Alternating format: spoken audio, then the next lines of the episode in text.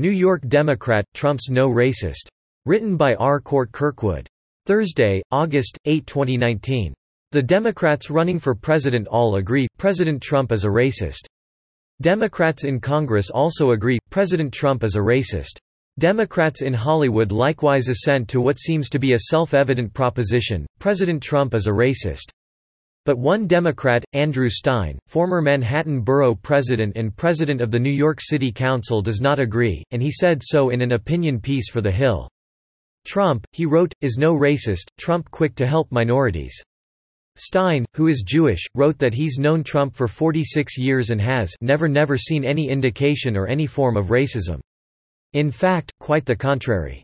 When he was chieftain of the city council, he asked Trump numerous times to help black or Hispanic groups, and he always came through, many times without publicity. When a hurricane ravished Puerto Rico in the mid 1980s, I asked many big companies to give various forms of assistance, but the problem was how to get all of this aid down to Puerto Rico.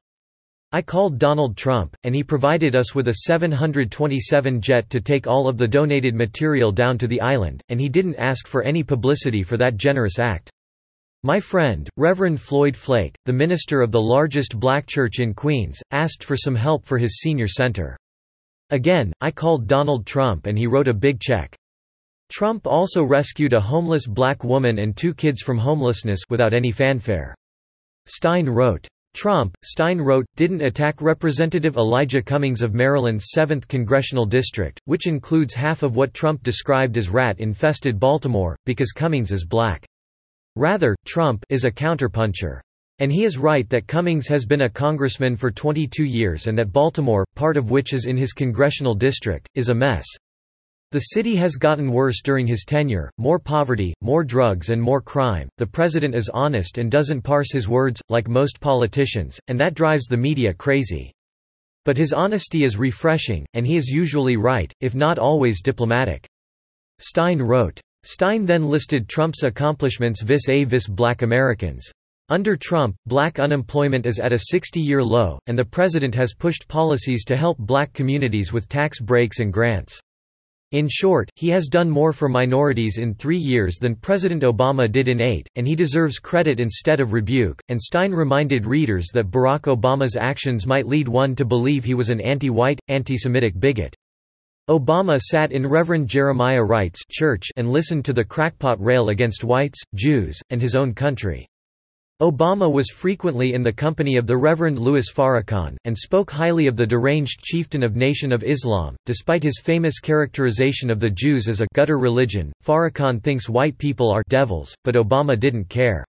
And Obama is a fast friend of the Reverend Al Sharpton, who, despite being a race baiter, was a guest in the White House dozens of times. Stein didn't mention Sharpton's role in the anti-white Tawana Brawley hoax, his role in anti-Semitic violence in New York City's Crown Heights, or his famous challenge to New York's Jews, if the Jews want to get it on, tell them to pin their yarmulkes back and come over to my house. Obama is not and was not a racist even if he did things that could be construed as racially divisive, and yet, he was never widely criticized for it, nor was he publicly condemned as a racist. Stein wrote, but President Trump is not a racist, either, and yet, he is being condemned as one by his critics on the left, and by much of the mainstream media. The Washington Post published a piece similar to Stein's. The meme, the truth is that the left was pushing the Trump is a racist narrative even before he received the GOP nomination. The headline over Dana Milbank's column in The Washington Post on December 1, 2015 stated it this way, Donald Trump is a bigot and a racist, Trump was also a birther, Milbank wrote, and said other things that Milbank didn't like. And so it goes. Four years later, with his likely Democratic opponent in 2020, former Vice President Joe Biden, who claims the president wants to shoot illegal aliens, supports violent white supremacists, and, indeed, provides safe harbor to white supremacists and neo-Nazis, to the Ku Klux Klan, all of which is objectively, categorically false. But don't expect Stein's apologia to get much notice.